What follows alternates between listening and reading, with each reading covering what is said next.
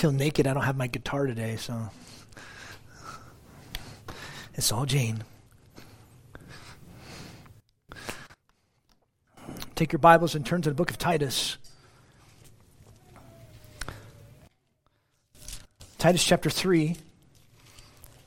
If you're visiting with us, there's a black Bible in the chair in front of you, and you can go to that Bible, go to the back, find page 168. 168, you'll find Titus chapter 3. Titus chapter 3. We're doing verses 1 through 7. And normally I do a Christmas message the week of Christmas. I normally do that. And as I was contemplating what book to preach on before we go into the book of the Gospel of John, I mean, what a perfect verse. And verse 4 of chapter 3, his love for mankind appeared. It's like, well, that's a Christmas message, man. I mean, that's it in and of itself. So I'm like, well, this is perfect. That'll be great. We're thinking about the incarnation. So we're landing here in Titus chapter 3, verses 1 through 7. I'll read a little bit of first part of verse 8 as well. Let me read Titus chapter 3, starting in verse 1. Remind them to be subject to rulers, ruling authorities, to be obedient, to be ready for every good work, to malign no one, to be peaceable, gentle, showing all meekness for all people.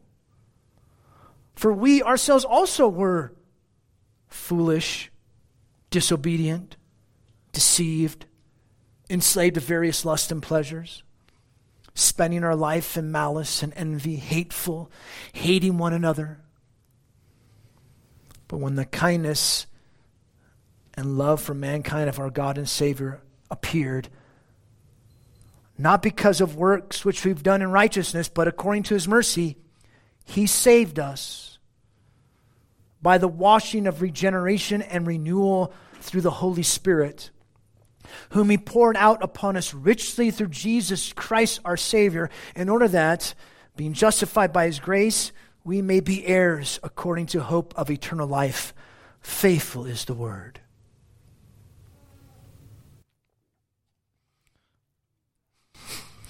We are so prone to forget, aren't we? It gets almost comical. And that we walk into a room and we have no idea why we came in there in the first place. A comedian talked about how there's a trigger in your rear end to your head, because once you sit down, then you remember, right? So you go back to sit down, oh, that's right, and triggers something in your head, right? You walk into the room and you say, I have no idea why I came in here to do what I was going to do. And you walk back out. We're so easy, so prone to forget.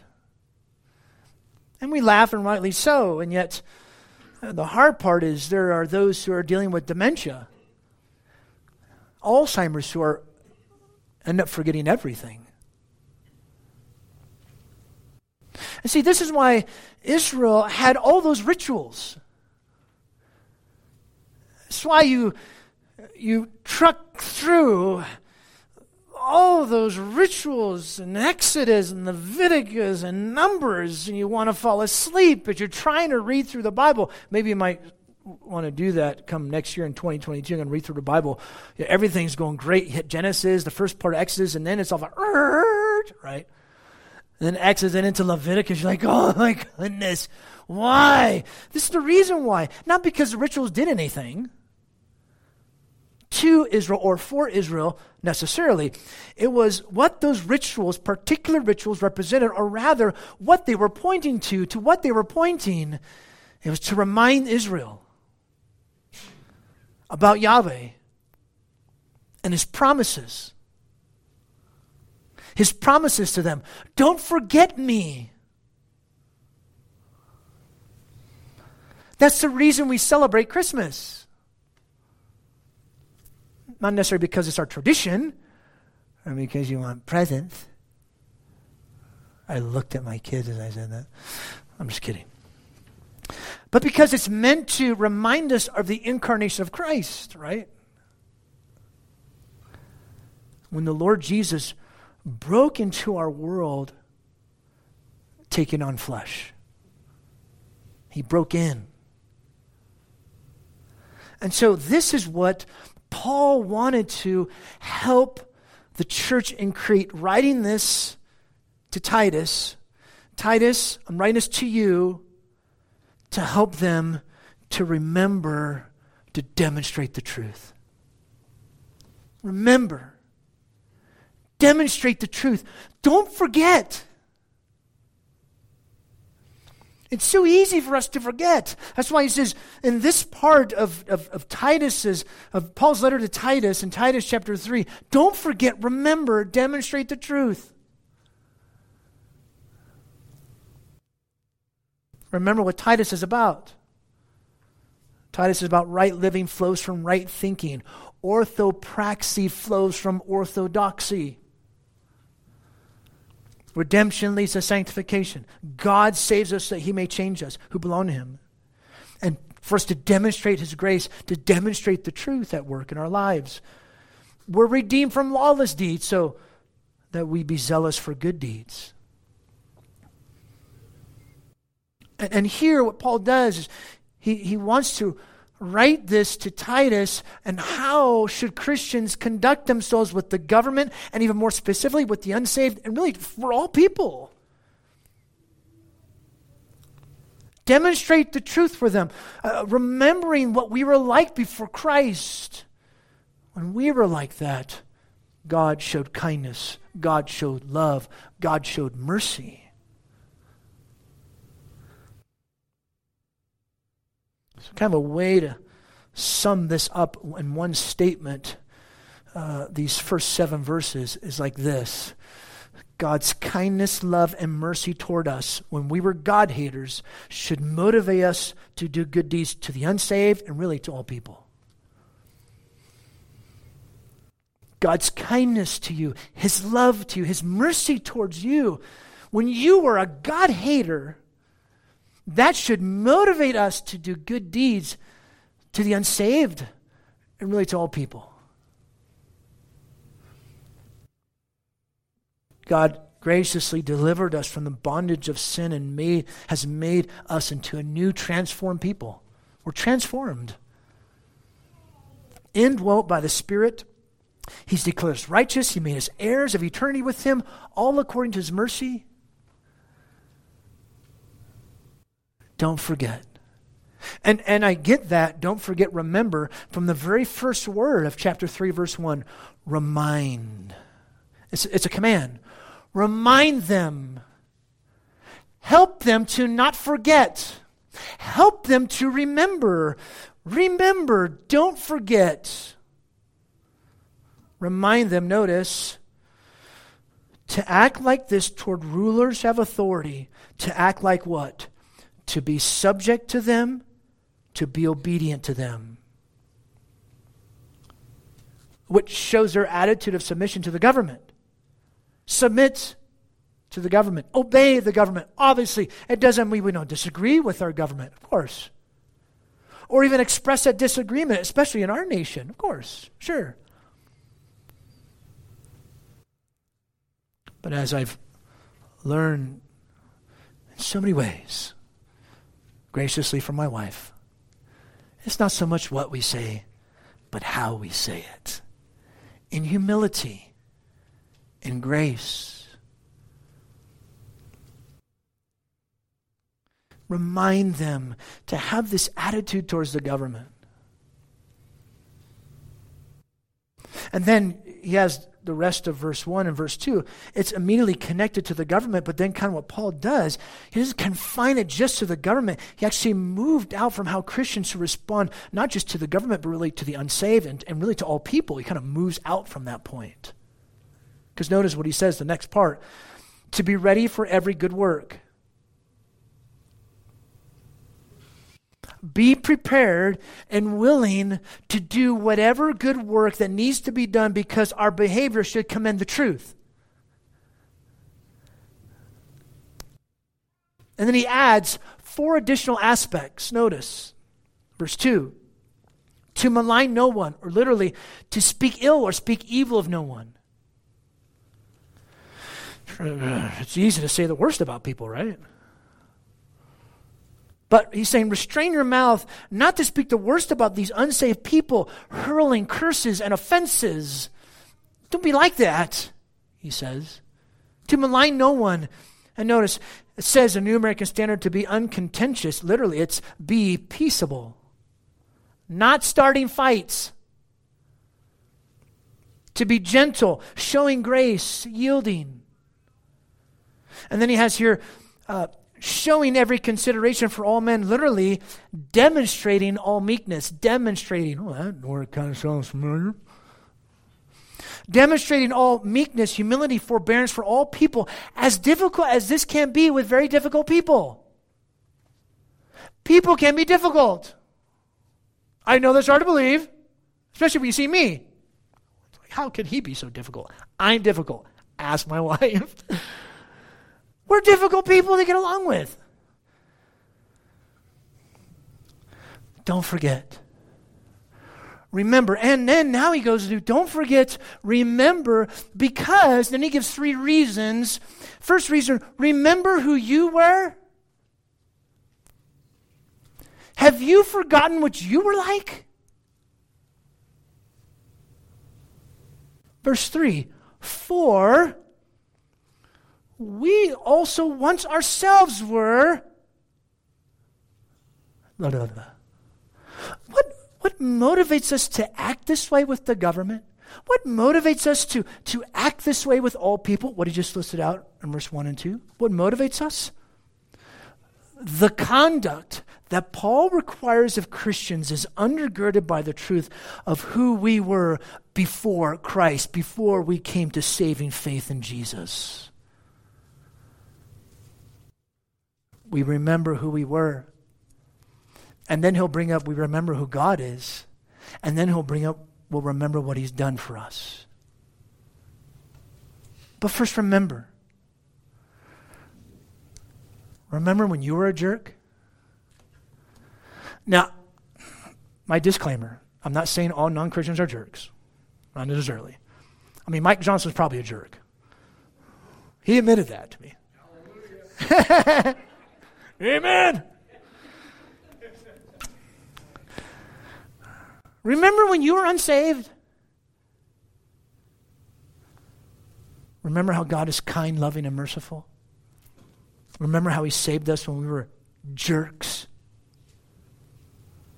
And yet because of God's transforming power, we can now act this way. You weren't pleasant. God's pleasant. God demonstrated mercy by saving and transforming you. Shouldn't this cause us to devote ourselves to doing what's good? Shouldn't we show mercy? Look at what he says. We once were like this. In your BC, before Christ, years, days, years, whatever, you demonstrated these seven features. Foolish. No spiritual understanding. You were dead to the truth. Disobedient to God. You had a disregard for authority. Deceived, you were led astray. 4, enslaved to manifold various desires and pleasures and cravings, sex, drugs, rock and roll, alcohol, foul language, foul mouth. This is what you were like before Christ. 5, spending your life, he says, in malice and envy. So you're hating people, being envious of what they had and wanting it for yourself. 6, hating others. Oh, you love them until they disagree with you. 7, hating others, hating one another. That's what we were like BC, before Christ. Have you forgotten? Do you not remember? And there's all different degrees of that BC time. For some people, it's different when you come to Christ when you're 7 years old versus when you're in your 50s. Mike came to Christ when he was in his 50s. And there's varying degrees. But this is what we were like. This should motivate us. Remember when you were like this? Have you forgotten?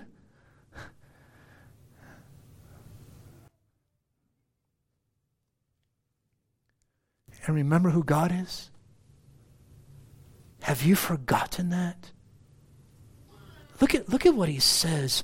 The contrast in verse 3 and verse 4.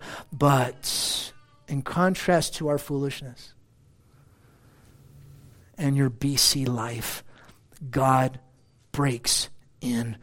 Remember who God was or is towards you. But when the kindness and love for mankind of God our Savior. Kindness means his goodness, his generosity. And that word, where it says here in the New American Standard, love for mankind, is actually one Greek word. Love for men, love for mankind, love for humanity. So God's kindness, love, and mercy toward us when we were God haters, that should motivate us to do good works to the unsaved and really to all people. The Old Testament, Paul is banking on the Old Testament here. It is replete with God's loving kindness, his chesed, his covenant love. Remember that? Have you forgotten that? And Paul does, he kind of puts these attributes together. He says, God's kindness and love to mankind. He like puts them all together. And notice how this contrasts with your former conduct. Notice how this is a contrast with who you were like before Christ. God, our Savior, broke in with his kindness, broke in with his generosity. God broke into your jerk world. And notice, he broke in. The last part of verse 4, appeared. And that means the incarnation of Christ, which leads us to reason number 3. Remember who you were, remember who God is, and remember what God has done for you? Have you forgotten? First, Jesus appeared. For the grace of God, chapter 2, verse 11, has appeared. This is the incarnation. Have you forgotten what God has done? How he's broken into our world? He actually took on human flesh? Have you forgotten? That appearing consisted of his work of salvation on the cross for a specific people whereby God truly demonstrated his kindness and love. And that's why Paul will say he saved us. Christ's death was an actual death to save sinners, and the Spirit brought it to pass in time. So Christ's appearing was how he saved us, his coming and his mission. And then we actually experience that salvation in time when we repent and when we trust in Christ as Savior and Lord. Are you here and not a Christian? Have you not trusted Christ as your Savior and Lord? You can be given forgiveness. You can be given the kindness and mercy and love of God. Repent and trust Christ. He'll save you. Come. He'll save you. He'll love you. That's what he's done for us. And notice he says, appeared, he saved us. He saved you. He demonstrated kindness, goodness, generosity. He demonstrated his love by sending the eternal Son to give his life to ransom sinners, to redeem you. This is personal.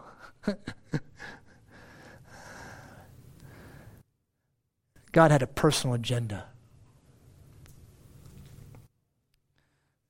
Interesting how verse 5, it actually in the Greek, it doesn't start with he saved us. It actually starts with the negative. Not on the basis of deeds which we have done in righteousness. See, God saved us not based on your works. You did not contribute in any way to your salvation. This is why God does not look down the corridors of time and see our faith and then based on that chooses us. No, we had nothing to do with it at all. Not deeds done in righteousness, not your present good works, not your before Christ efforts of good works. No, none of that. Friends, when it comes to the unsaved, listen. Don't wait for these people to show good works before you show them goodness and kindness. Don't wait. They act this way because they haven't been changed. Like you. You've been changed. God's transformed you. Why do we act like them then? If you are surprised about all the things happening in our world or the things happening in our country, then you have forgotten. This is how the unsaved, the no-loving Christ people act. Why do you think it shouldn't be this way? Because you've forgotten who you once were. And you've forgotten mercy. Notice, to emphasize it even more, not on basis of deeds which we've done in righteousness, but according to his mercy. It's all based on God's mercy. It's not based on your good works. It's not based on your foreseen faith. It's not based on anything about you. It's not about you. It's not about me. It never was about you. It never was about me. It's all about God and his mercy to putrid, rotten, nasty, foolish people like you and like me. Well, you think you deserve grace? Then it's not grace. Do you think they deserve grace? They don't, and neither did you. This eliminates any kind of thought that we had anything to do with our salvation. It's all according to his mercy. God demonstrated his sovereign grace to you. This is why it's good to remember Christmas. Not because this was the time Jesus was born. He wasn't born in December. Are you crazy? Those shepherds would be freezing. Shepherds are there watching their flocks by night, freezing, drinking 2 pitchers of coffee. Oh, no, they're not going to do that. But it's about the amazing truth that God took on flesh, the God-man, to give his life. It's his mercy. You did nothing to claim his kindness, goodness, or love. He had pity on your miserable condition, saving you and changing you. He delivered us from who we were. Verse 3, remember that?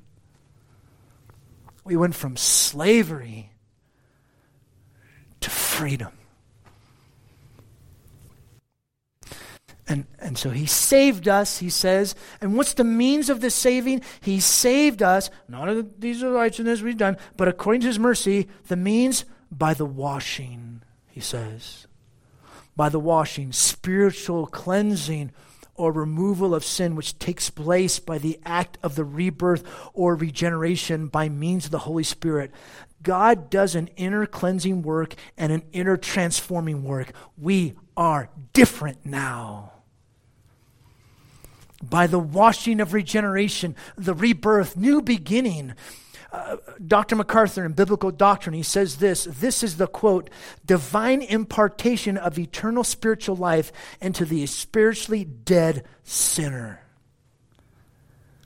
So the human will is not violated, it's transformed.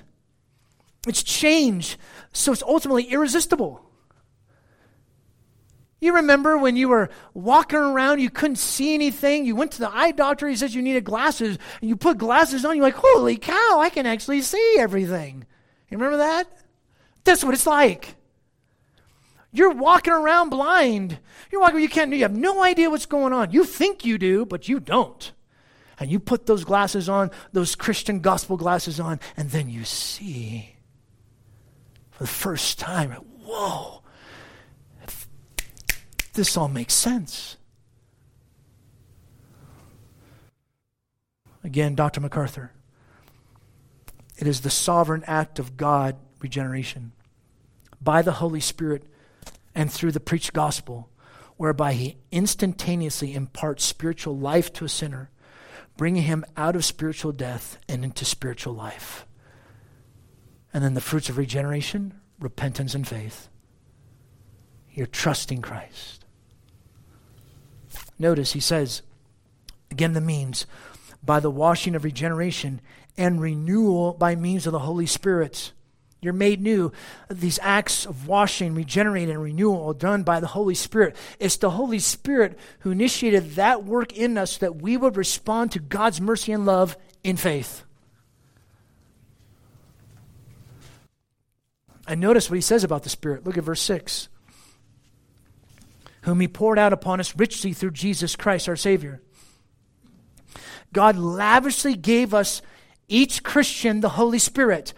This whole teaching that it is demonstrated the Spirit by speaking of tongues is totally preposterous and ridiculous.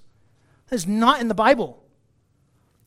The Spirit was given to every Christian, and a changed life demonstrates that gift from the Father through Jesus. That's what demonstrates the Spirit.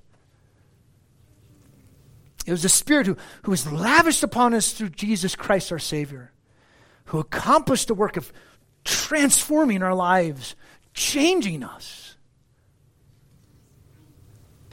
So the Father lavished us with the Spirit through the agency of the Lord Jesus. It was the Spirit who accomplished that work of transforming our lives.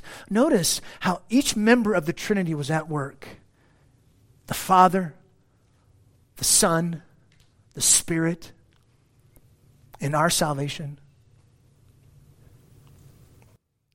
So we were saved, we were washed, we were regenerated, we were renewed. We're no longer what we once were BC, before Christ. Have we forgotten? Friends, of course non-Christians will act this way. You did. So did I. Why are you surprised? Notice the purpose. He saved us in order that, verse 7, in order that, the purpose, that being justified by his grace. First, notice the purpose of God's work of salvation, he saved us, was to give us a gracious position, a gracious status, and a gracious inheritance. Justified by his grace. What's our gracious position? We're declared righteous. You're justified in God's sight. All done by his grace. You're acquitted. You're forgiven. You're seen as righteous. Your position is righteous. You are viewed as righteous. When we place our trust in the Lord Jesus, we are justified, declared righteous, being credited with the very righteousness of God and forgiven of all our sins. That's our standing before God. That's our position before God.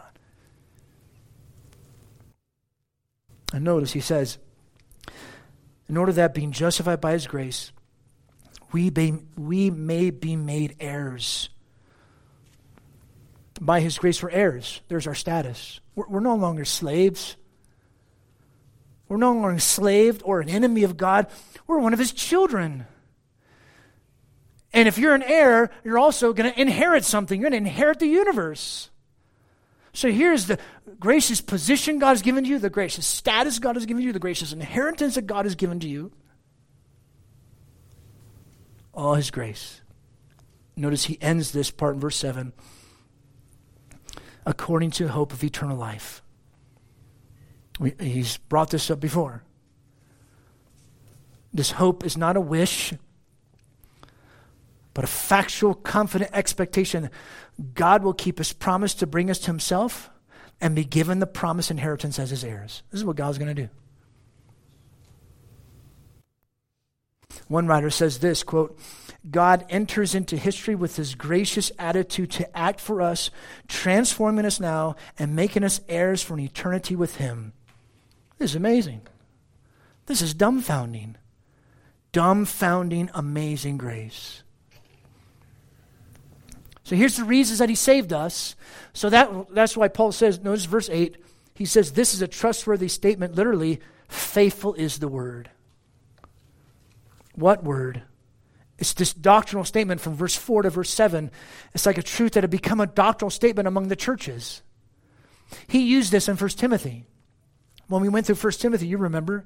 Faithful is the word. So it served as a way to be a familiar way to identify truth to people, to the believers, to the Christian church. It's a fixed point of true doctrine.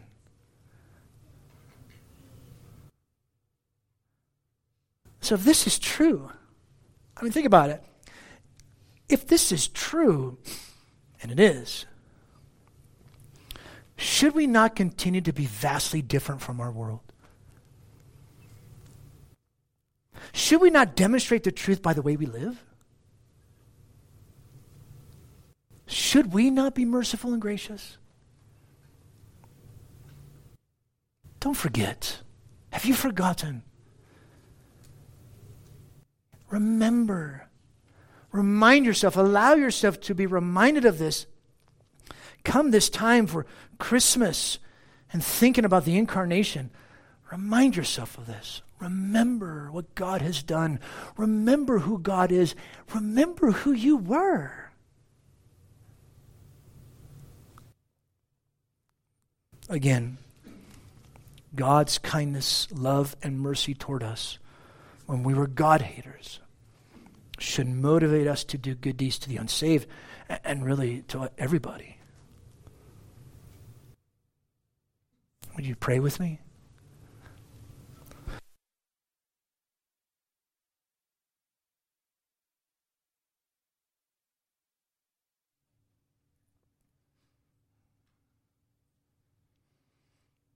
Our Father, it's easy for us to forget. We do. We get so busy with life and with just doing our thing.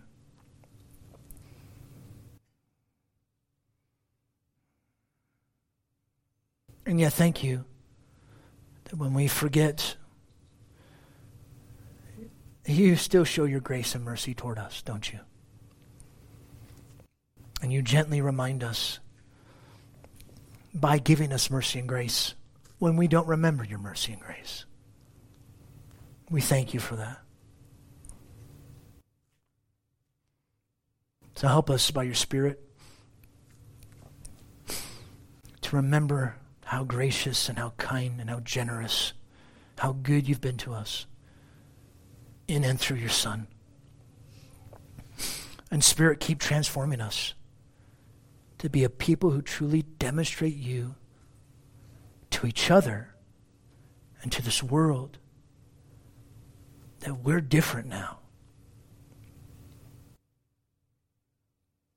According to your mercy, you saved us. We're a changed people. Work that truth out in us because we love you, and because we desire you and delight ourselves in you.